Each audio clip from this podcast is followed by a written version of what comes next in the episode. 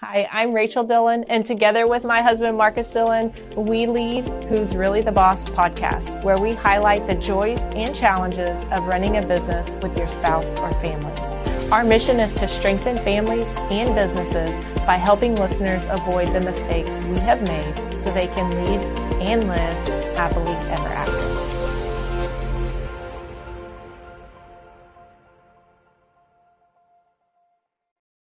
Well, welcome back to another episode of Who's Really the Boss podcast. Hey, thanks for having me back. So, talking about it's time to break up, not uh, our relationship, but in bad relationships. And the bad relationships that we're really highlighting today are client, bad client relationships, and why it's so important to acknowledge that they exist and make a plan of what to do with them. Yeah. Uh, so this is no matter what your business, you're going to have some issues with things that come up, people that you've let into the business, whether it's clients in this scenario, uh, but you also have team members and different people that could, you know, need to go at certain times. But definitely in this conversation, we allow people to come in the doors of our business and then something to where maybe they fit at one time but they no longer do or they never quite fit but we needed the cash flow or the sale or whatever it was to allow them in the door Just go ahead and say it. All clients are. all clients are good clients And- the ones that pay you are even better so. I don't want to steal your thunder. Uh, you love yeah. to share it, so I figure it was appropriate. So at one time, maybe they had the promise of paying you, uh, and they're still in the door, or they pay you, but it's not what you're worth, what the value you bring to that relationship or other relationships. And I think that's the other piece to hit on in this conversation is you may only bring X amount of value to that relationship, but given capacity, if you had capacity to go do other things with other people, you could add twice as much value to those relationships and in turn be worth more. And, and so I think those are the pieces that you have to evaluate was this client, if they were ever a good fit, are they a good fit today? Are they a good fit long term for the future of the business? Okay, let's say somebody's walking around with blinders on and they're not sure even how to identify if they have bad clients or not. What's one easy way to determine if you have a bad client? Yeah, if you've got a team, ask your team who their bad, who your bad clients are, um, because they will tell you. Yeah, absolutely. So that's something that we have done over the years. And a bad client, that's harsh to say. the relation the relationship is bad because it's draining something within your business. And one thing that we have done multiple years is ask the team who feels draining and there's multiple ways to ask them but one of the ways that we ask like okay when you see their name come across either caller id or email or messaging that you like cringe or you heavy sigh. Who are who are those clients? Make a list of those. Like keep a keep a running list of who is hard to deal with. Yeah.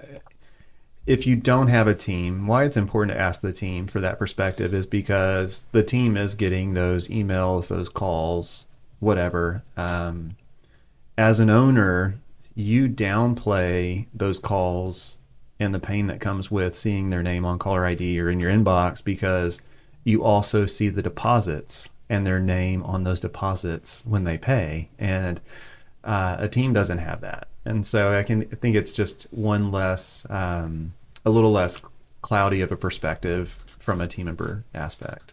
Yeah.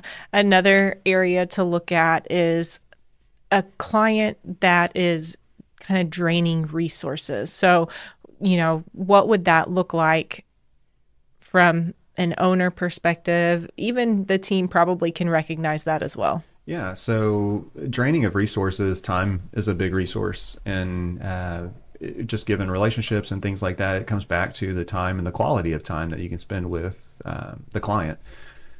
the main thing there is looking at, and I think it goes back to bad fit, all these conversations where is it a service line or an offering that you do where you only have a small handful of clients that you serve? And so we did that when we had an audit practice and we only had a very small set of clients.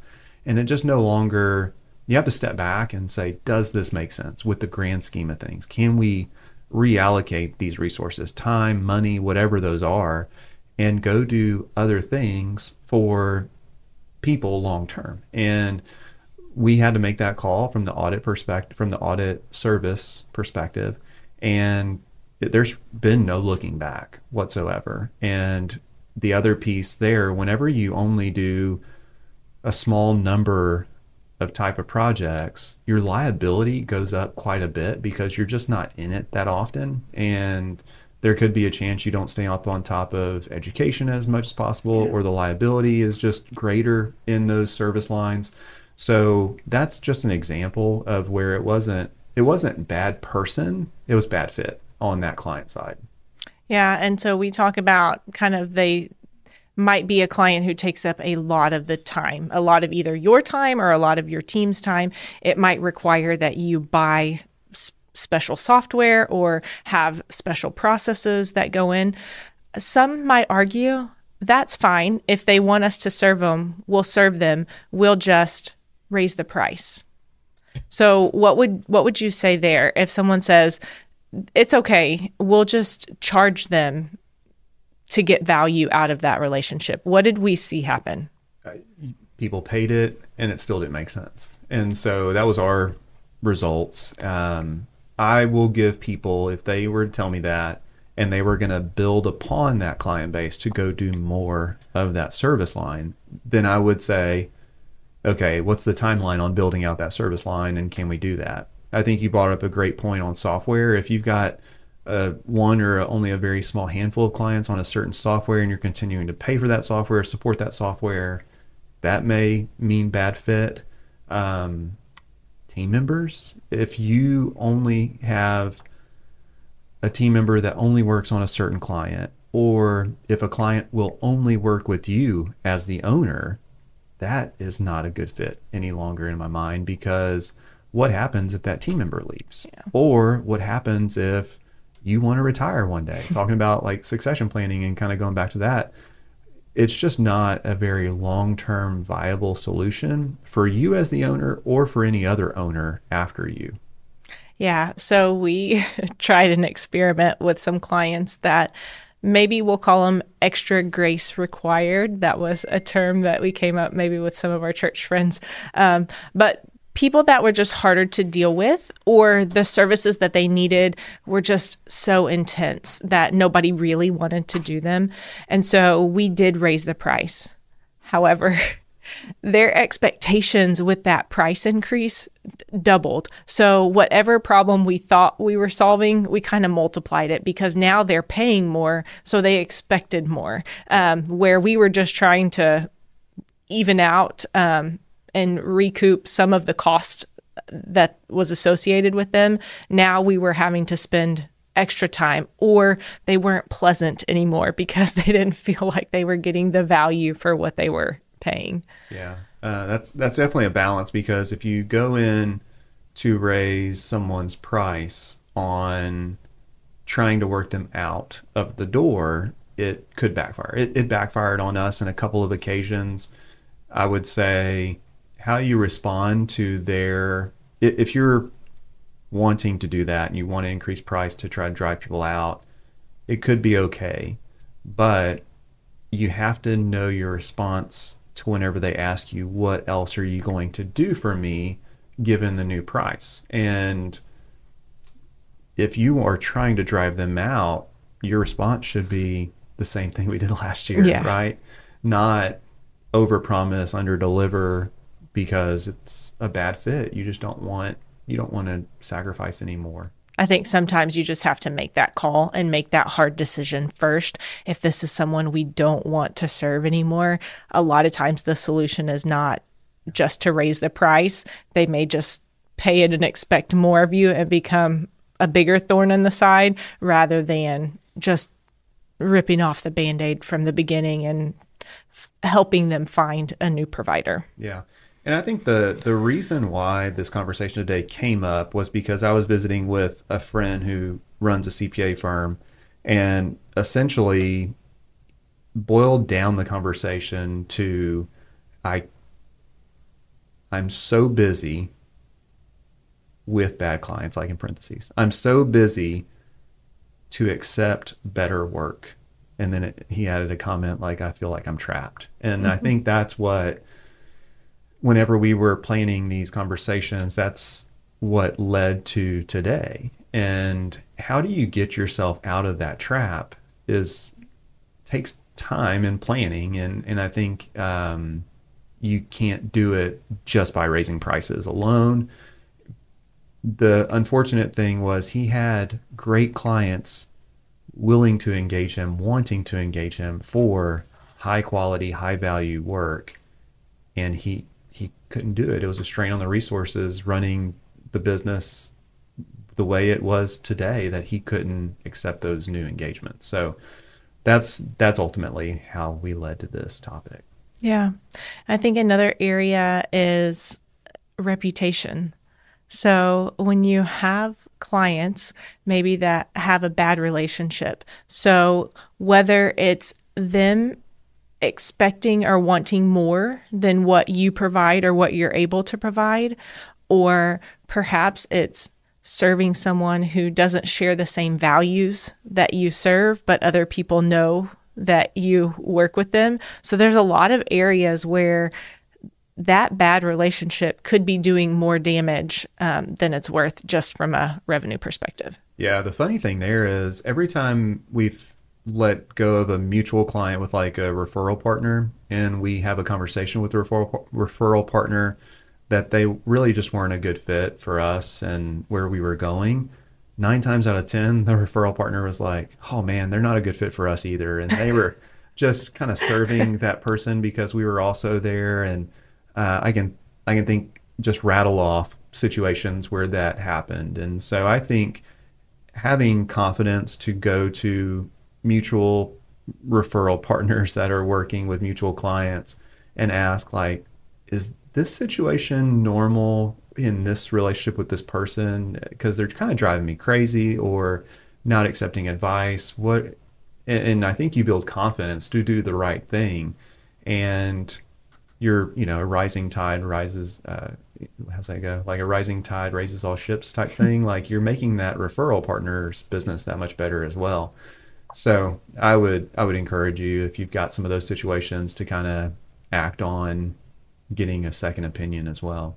Yeah, and we um, at DBA have done this. We have helped find new providers or helped refer on exited bad relationships in a few different ways. So you want to talk through what are some ways because nobody first of all nobody wants to be broken up with. Yeah. So there's always going to be some sort of repercussion from the other side. Whoever's getting dumped does not like that feeling. And it doesn't matter if it's just from a tax return or it, it does not matter. People take offense. Yeah. Um, and so there are ways that have worked better than others for us in helping to kind of graduate on some of our former clients. Yeah.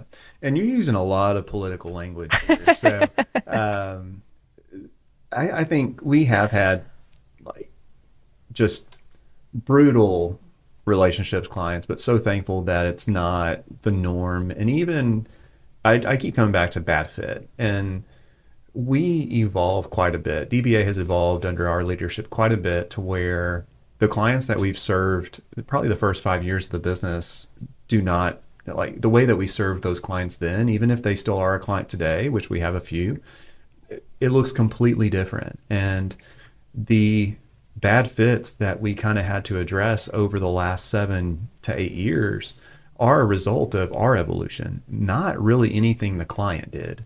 And so what we what we did to kind of gain ground or you know stabilize during that season was we we had to say no. We had to stop the incoming for a season.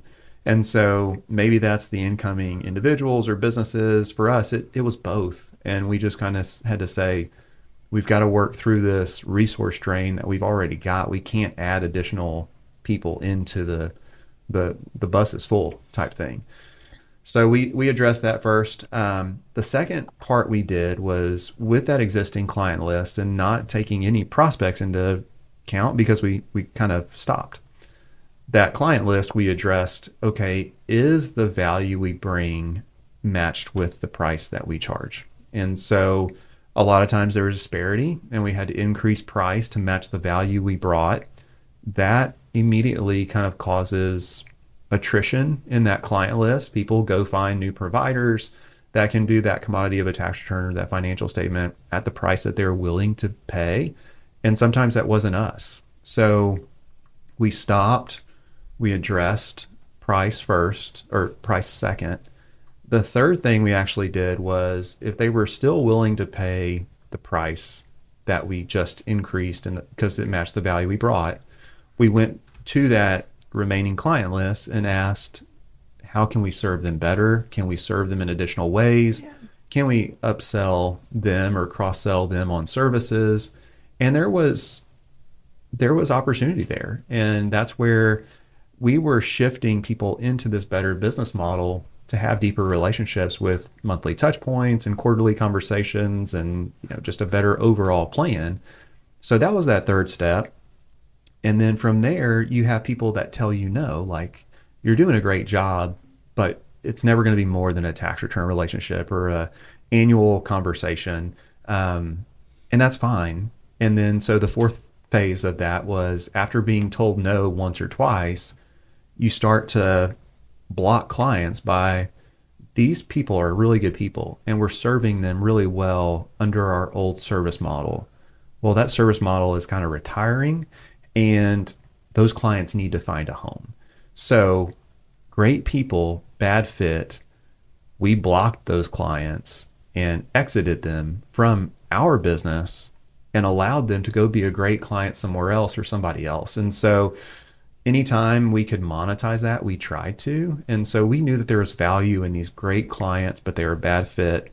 So, because of that value, there is there is a potential for for monetizing it. And we were able to do that six or seven times over with different firms, and uh, those firms still talk to us today for the most mm-hmm. part. And um, you know, some some of those firms will have the same situation where what we considered was a good client for those old service lines isn't a great client fit for them, but they needed to kind of get them in the door to realize that. And the way that we structured a lot of those deals where they had time to figure that out and see if it was going to be a good fit.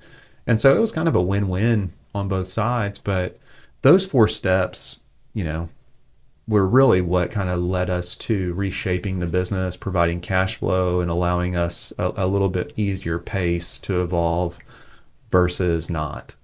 And we clearly defined our ideal clients and clearly defined our service lines that were offered. That made it very easy to determine do these fit?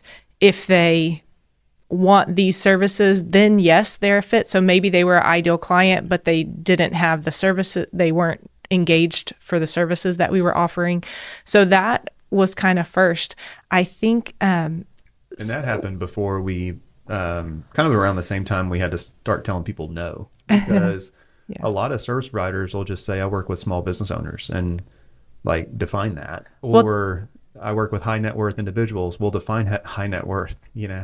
There was a real easy way to realize we didn't early on in DBA that we didn't have an ideal client or very defined service line because anyone who would call, I would have to ask you, hey, do we do this? It's this type of business. Do we do it for them? And so um, that was real easy to know. It wasn't clearly defined. So if you're having to question, can we do this? Who's going to do this? Or if the person who's interacting as kind of the front line for prospective clients can't answer that question, then just need to kind of better define, gain some clarity. Um, one of the things in those exits, the the practical, like the actual, how did it happen? How did you monetize? How did you let the clients know? How did they not freak out? What were some of the steps that we took, or how did we go about those transitions? Yeah, it's it's not you, it's me. Um, I think that's the piece where, given the way that we led to even that ultimate conversation, we asked them, "Is there anything else we can do for you?" We gave them the opportunity to engage us for additional services we made it pretty evident that we were evolving. And um, you know our team was growing brands were changing the way that we did things were changing we were adopting new technologies. That's that hasn't changed at all even to where we are today. So if you don't like that you're, you're pretty quick gonna gonna get off the bus of somebody that is constantly evolving. Um, after we identified the clients that no longer fit the first step, like you said, is going finding referral partners or mm-hmm. somebody to um, serve those clients going forward. We we just kind of reached out to peers. We knew people in our area. Ex- these clients are more of what I would say a local relationship, and they wanted someone locally to serve them. Mm-hmm. And so we looked at peers in our immediate geography and asked kind of had a relationship with them if they were looking to grow this type of client, this type of client base. And for the most part, people are because those CPA firms were where we were. Like they mm-hmm. were just starting out, or any any client was a good client. We knew that these clients would pay them, so um, they were a great client, and that's how we started these conversations. If you're questioning how to even do that, just Google search CPA in your area, and if someone's paying for SEO or pay per click, they're investing in client acquisition costs, and they may be interested in a situation like this. So I think we made those client blocks real easy to digest. They weren't large. Um, they weren't large purchases, and even how we structured the purchase, whether it was a retention um, based on first year or some type of mix of cash up front and retention it all it all had to make sense. We didn't want to burn a bridge with a peer and those clients weren't going to fit with us long term anyway. We really didn't have to monetize them. Monetizing monetizing them was great and provided for additional runway to do different things but it wasn't necessary after that, you just have to give plenty of time. I mean, a great letter um, to the client or a phone call goes a long way. Most people realize that you're changing and that they no longer fit because they've told you no. So I think that's why tell, having them tell us no to a, an additional touch point or something like that was important. Um, and essentially just saying, hey, we've done the hard work for you and we know that this new firm has capacity and, and wants to serve you, if they were looking for a change or had already identified their next service provider, they're probably going to go with who they've already identified. No sweat. But if they were really lost, I would say, or didn't know where to start, we at least gave them a place to start in those situations. Yeah. So we, to let the clients know, we sent like a actual mail, like a physical letter. We emailed that a lot of times as well, and then also followed up with a phone call to let them know. It that letter was easier to write and probably easier to digest because it pointed to the specific service line and the ideal client that we were that we now serve versus and they were able to recognize and disqualify themselves. Like right. oh i no longer fit this. I don't want that type of service. Um, some disqualify themselves because they don't want to use any type of technology. So they were they were fine too. But i think identifying the firms that would serve them well, not just identifying a firm, but one that would actually take care of those clients who wanted those clients, not that they were going to be a burden, um, and letting the clients know there were very few responses of, no, I'll find somebody on my own. Yeah. The responses were more like, so you trust these people, you know, you know them, and they know how to do whatever it was that we yeah. were referring them on for. That was more of the response. Of course, some were like, but we've worked with you for 20 years. How can we, which we kind of laugh because we haven't been here for 20 years. Um, the prior business was. And so, um, and just in talking to them about how they would be served going forward, yeah. then they could find comfort in knowing that, okay, this, yes, what you're doing doesn't align. I'm not going to be happy really at the end of the day with how you do it. So let yeah. me, let me move on too. It's funny because so, so many people connected us with our predecessor who we bought the firm, a, a small block of clients from in 2011 and like you said, we've been with you for 20, 30 years, and it's like, uh, I haven't been practicing that long. Um, and 30 years ago, I was in junior high, you know, or whatever. So I think it is some of the calling out kind of the false perspective that maybe they have in their mind. And people change professional service providers all the time. And it's not, it, it's not that big a deal on our side. You know, everybody's mm-hmm. professional and kind of kind of pick up and run with that new relationship as much as possible. So I think it was just getting them to the right spot. And even in this most recent, it's funny the comments that are kind of made in passing after they realize that that's going to happen. Um, they begin to accept it and appreciate it. And the comments to some, like from some of the most recent ones, were around some of those technology pieces where well does the the new firm do they use Liscio and they're like no they don't and they're like oh thank god you know it's like i just want to go back to sending unsecure emails and um, it's just okay like these people are going to serve you the way that they know how with the technology they have and even something like that like you know Liscio is not but it's just one of those where there's there's a fit for everybody out there and then last piece, I think, is the timing. So you've made the decision, you've found a referral. When is better timing because again nobody wants to be broken up with nobody wants to receive this letter we received a letter like that from our pool cleaning company and it still and it still hurt we, we we had a different relationship with that business and we're like wait a second you're not even telling us who to call like do you, do you have a, a referral or anything for us to go off of for the next people? Um, so that was kind of funny. But what's better timing? Uh, so timing is after you get paid for whatever your project was. Um, uh, but all kidding aside, it usually it works best from October 15th through December 15th is the window that we see be the most successful. December 15th, you want to feel, you want them to feel like they have time to really engage or talk to that new service provider before the holiday season, before they need to file their next comp- compliance project. And um, usually that's the best. So uh, it also, from a workflow perspective, likely if it's an October 15th tax project, you've kind of got all your WIP in place, you've invoiced your last invoice, just talking to, you know, some of the specifics within a firm. And uh, you're kind of closing out that relationship with zero WIP that you're carrying over or writing off.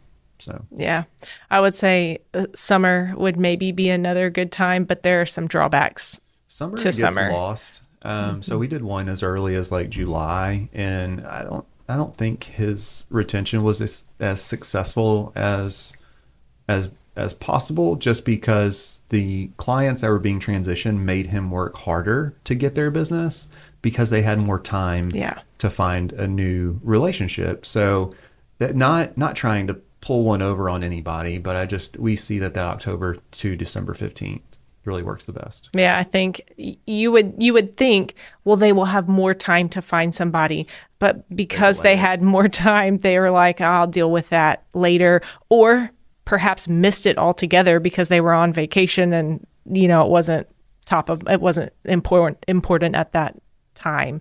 So yeah, there's that's a possibility, but we didn't see that one as our best success. Um, after October fifteenth, have been our best success. January, absolutely not. People will flip out on you yeah, if you January. tell them that in January they need to find someone and and give them no one to go to because there's so many people who aren't accepting new clients, especially annual only tax clients. Yeah, and the other tip I would I would give people is once you've made the decision, don't go back. Um, yeah. So people will try to, I'll pay you more, I'll I'll do whatever, uh, unless they are willing to do business in the way that you want to in the service line, which is very unlikely. Um, we've never had a situation where they've come back and they've wanted to opt into like a monthly service model or or anything like that. So be careful with what they promise because they don't want to be broken up with. I would just continue to follow through, stick to your guns, and say, this is the best path forward for you, not necessarily me. And so mm-hmm. I, I think that's where keep them in mind as the primary reason for doing this. And it's going to be fine. It will be awkward. And you'll have people that show up in tax season that just send you their stuff. And it's like, you're you have to call them or your office has to call them and say, "Did you get our letter?" And they're like, "What letter?" And that that's awkward. And but ultimately, then you say, "Well, we've you know kind of had this conversation, and here you go, and here's the best person to talk to about your current year tax return." So there is uh, there's a lot of things that could happen. Not 99% of the time, it goes smooth.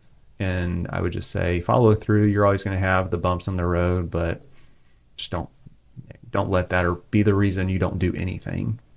Yeah. And we've seen the fruit of kind of pruning that client list of things to make room for healthier growth, healthier relationships. We are not the only ones. Lots of our peers in the industry, lots of other businesses outside of our industry have all seen the same thing. And so it just it takes a little time and definitely takes just making the decision to do it. Yeah, and I would say um, always uh, another pro tip if you're going to keep some relationships and not others, look at family groups um, because you could be terminating a relationship with someone's sister, daughter, brother, uncle, whatever, and that could make for an awkward situation. So I would say group your clients by family groups first and see what is going on and make a decision to exit based on family group, not necessarily individual clients. And that will reduce the number of awkward conversations. And I'm speaking from it's those sisters and daughters that you just they don't have don't don't name. remember because they don't have the same last name and yeah. you're you know not with that type of relationship, not as intimately involved with them. So you don't know the ins and outs because a lot of times those were just looking at a once a year tax return. So, yeah. and I think you, you hit on it. Uh, pruning, it needs to be done annually. So regardless if you're going to monetize, um, it gives the team new life that they won't have to deal with, not just this bad fit. And then also, um, you need to make room for those better relationships. Kind of like talking to my friend, if he would if he would prune every year, which I think he does, um, but you're, you're, some years you just have to do more than others to really give back capacity and and to really correct what has evolved into an unhealthy relationship with clients. And so that capacity building, if you follow those steps, you can get there, uh, you know, quick as quick as you'd like.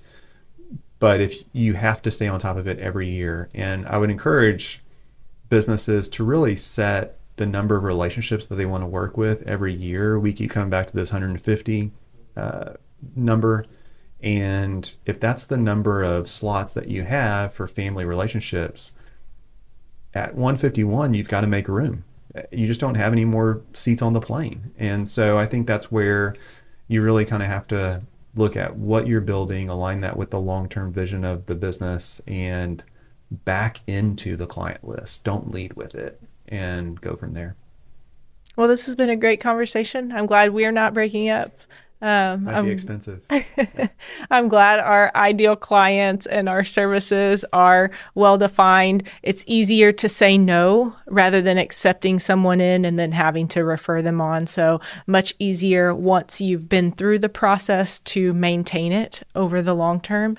Um, anyway, it's been a good conversation. Thanks for leading. All right.